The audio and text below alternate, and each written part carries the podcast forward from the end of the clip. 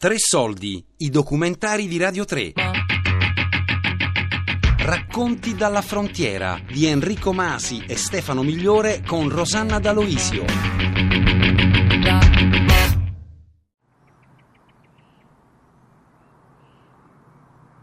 La Convenzione di Schengen è un trattato internazionale che regola l'apertura delle frontiere tra i paesi firmatari.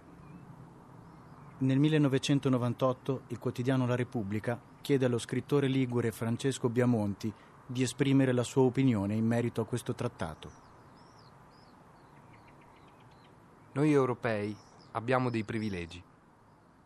Ci siamo creati una libera circolazione, un salotto tra le rovine.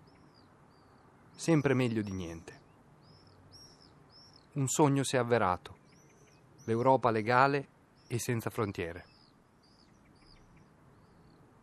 Le tristi luci dei posti di guardia si sono spente sulla costa massacrata dal turismo di massa e dalla speculazione edilizia.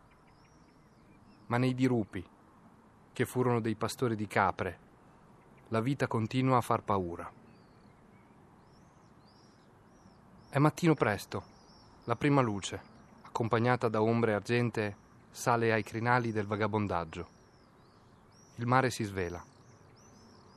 Camioncini e motofurgoni vanno verso il mercato di Nizza.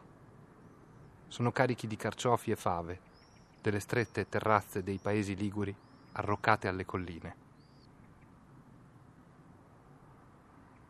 Francesco Biamonti l'ho conosciuto quando non aveva scritto ancora nessun libro, sono arrivato qui una trentina d'anni fa e c'era questo signore che aveva una vita molto bizzarra perché quando tutti andavano a letto lui si alzava o comunque usciva da casa, sì.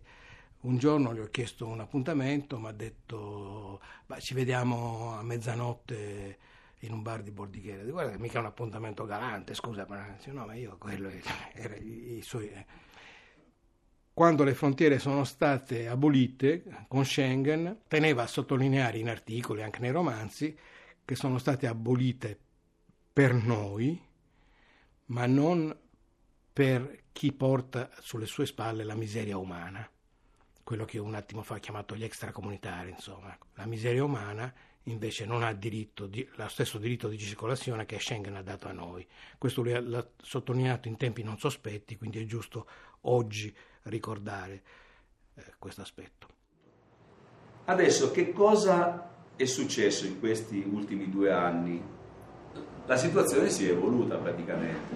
Perché? La polizia francese ha iniziato a prendere dei provvedimenti ancora più drastici. Tipo, prima il recinto era all'aperto, visibile a tutti, quindi parecchi giornalisti facevano fotografie, anche persone normali arrivavano lì, arrivavano alla frontiera, facevano delle fotografie. Frontiera alta, eh? Frontiera, sì, sì, sì. Tra le imponenti falesie di roccia a picco sul mare si erge un'architettura austera di colore ocra, antica stazione della polizia di confine tuttora attiva. Più in basso, nella rotonda che apre il panorama verso Mentone e la costa azzurra, viene installata un'opera d'arte dedicata alla cooperazione. Si intitola Terzo Paradiso, che sottolinea il valore dell'inclusione e della collaborazione tra i popoli.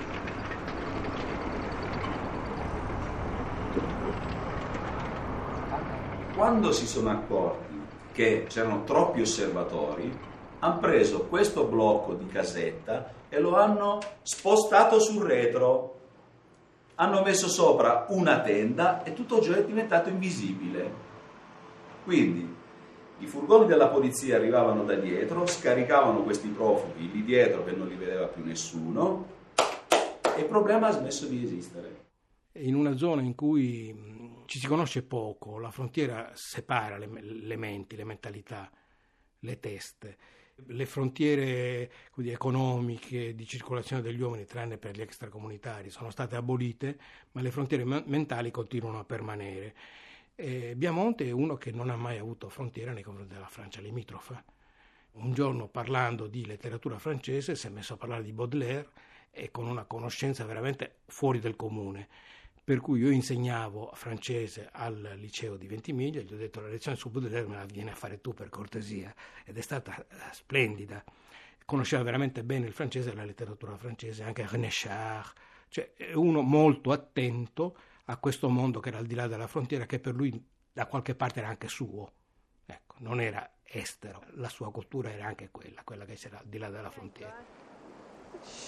Pino, zitto, piccio. Ragazzi, sta arrivando.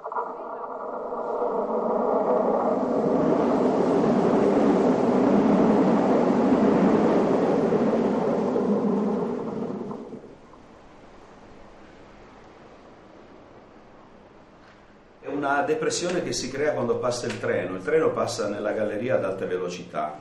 La galleria è stretta, ok? Per cui non ci sono delle nicchie di riparo. Cioè se tu ti accosti al muro e il treno ti passa a 50 cm, quel vento lì ti tira dentro e quindi finisci in mezzo ai binari. Più di uno sono morti. E noi questa cosa qua l'abbiamo anche denunciata perché i, i cittadini che abitano a Garavan, che è la prima città che c'è dall'altra parte, eh, hanno visto parecchie volte queste persone all'uscita del tunnel fatte a pezzi. No, no, è uscito sul Nice Matin eh, il giornale Però tutto ciò, tutto ciò da questa parte qua è sempre stato, come dire, sommerso. Gli italiani sotto questo aspetto qua non si rendono conto di cosa c'è alla frontiera.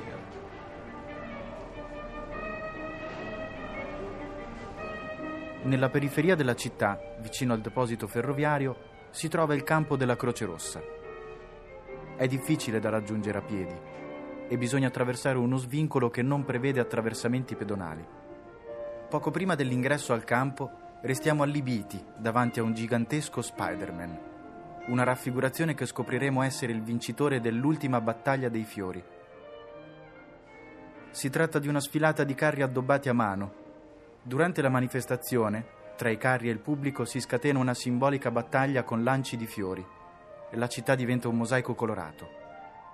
Un'ultima testimonianza di un mercato un tempo florido che distingueva la riviera. Nei tempi addirittura vi è una lettera di Cavour, che era ufficiale del, dell'esercito del genio qui a Ventimiglia, che parla di una battaglia fatta di, di, di, fiori, di caramelli, di cose, ne parla già con sua madre o la nonna, non so bene, con una lettera. Il numero perché è basso? Perché siamo alla cinquantesima. Perché? Perché tanti anni il tempo di guerra non si è fatta, poi vi è stato delle pause perché costa molto caro, perché ogni carro che è infiorato con una tecnica particolare, eccetera, quindi impiega un sacco di fiori, tra cui garofani in gran parte, e costa sui 15.000 euro.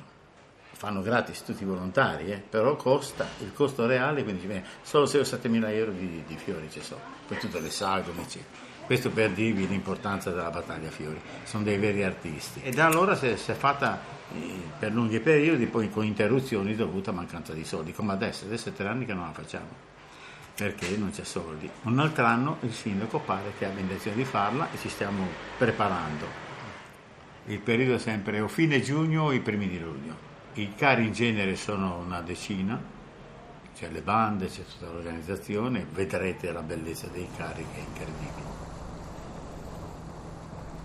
Papà di mio figlio aveva un'azienda di fiori e non ce l'ha più.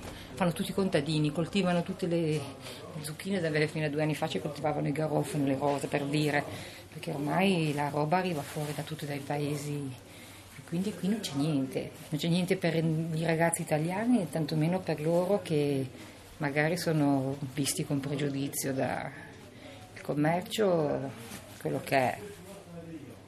Non ci sono fabbriche, non ci sono... Una volta c'era anche Monte Carlo, ma adesso anche Monte Carlo comunque prima dà lavoro, prima ai francesi che agli italiani. È dura per tutti.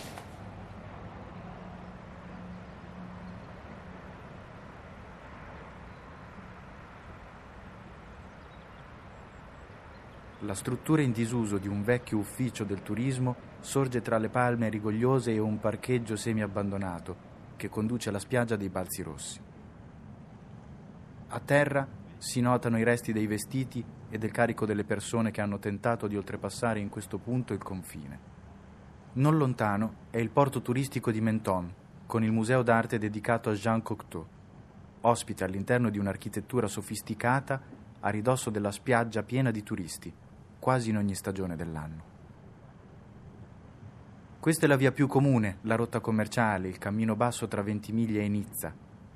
Altre strade, più impervie, erano quelle percorse dagli antifascisti tra le due guerre per fuggire dalla dittatura e successivamente dai contrabbandieri che preferivano camminare, possibilmente con il favore delle tenebre, sul sentiero di montagna, noto anche come Passo della Morte. Questa è la discesa che poi porta alla ferrovia, dove poi verranno braccati dalla polizia, come, come abbiamo visto ai, sui binari del tram. Quindi questa è la strada che direttamente porta alla frontiera bassa e anche questa era presidiata. E tutte le persone che avete visto adesso scendendo sono quei migranti che sono già stati respinti. Hai visto che c'erano delle persone che scendevano e altri che salivano. Ecco, quelli che salgono provano a passare è più facile arrivare da qua, perché chi arriva e vede la frontiera chiusa no, sa che non può passare a piedi, dove vai? Però fra di loro hanno capito che attraverso questo passaggio si arriva ai binari e dai binari poi puoi arrivare in Francia chi ha un progetto migratorio in mente eh, ben strutturato e ha deciso di partire per un determinato motivo non si ferma perché gli viene detto guarda là sì c'è la Francia ma tu là non puoi andare. Continua, quindi questo vuol dire che continua in una maniera illegale che lo mette a rischio, mette a rischio la propria vita. Ventimiglia purtroppo ne è la triste prova, sono morte tantissime persone che conosciamo, senza considerare tutte le morti che sono avvenute eh, nelle montagne dalla parte francese che magari non le ha dichiarate, ma a mio avviso, mh, per quanto una morte ovviamente può essere un evento tragico, eh, anche la frattura di un piede, anche il respingimento continuo è una causa importante ed è una, ripeto, delle conseguenze tragiche di questo blocco, di questa, di questa frontiera.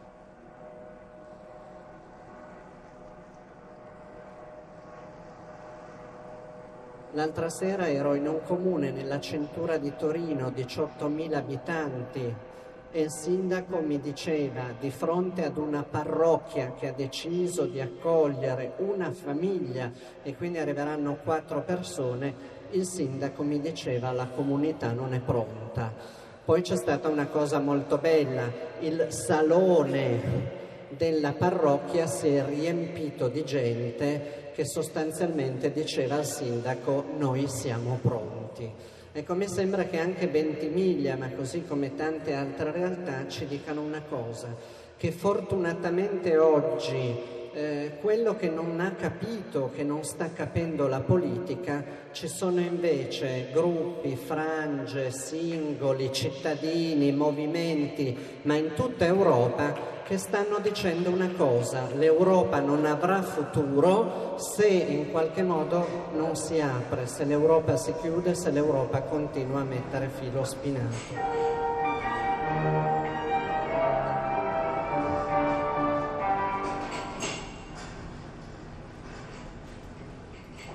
Io mh, ho visto mia nonna piangere quando gli parlavo delle persone che morivano di nuovo facendo il passo della morte ma perché mio nonno al passo della morte l'ha fatto. Perché mio nonno era un partigiano, lei era francese per venire in Italia hanno fatto il passo della morte. E quindi se lo ricordava, si ricordava quanta gente moriva nella seconda guerra mondiale facendo quel passo lì. Questa è una cosa invece emotiva, mh? Per cui delle volte l'emotività ti porta ad andare oltre il luogo comune? Perché dici cavolo però eh, già vent'anni lo facevo io, per cui credo che non durerà né il muro, tutti sono caduti, tutti i muri sono caduti e le percezioni di paure sono poi cambiate e probabilmente cambierà anche l'idea che è un'invasione, quindi l'idea che mi devo difendere, l'idea che mi devo strutturare per eh, non gestire ma ridurre. E sarà però dolorosissimo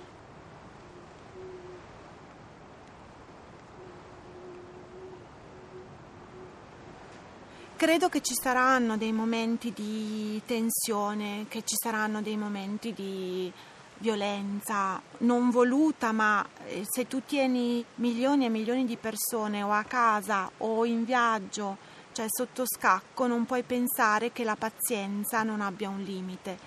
Cioè io credo che la, la, capacità di resistenza, di pazienza, di forza e di creatività nel sopravvivere nel peggio siano tutte caratteristiche delle persone in questo momento in movimento.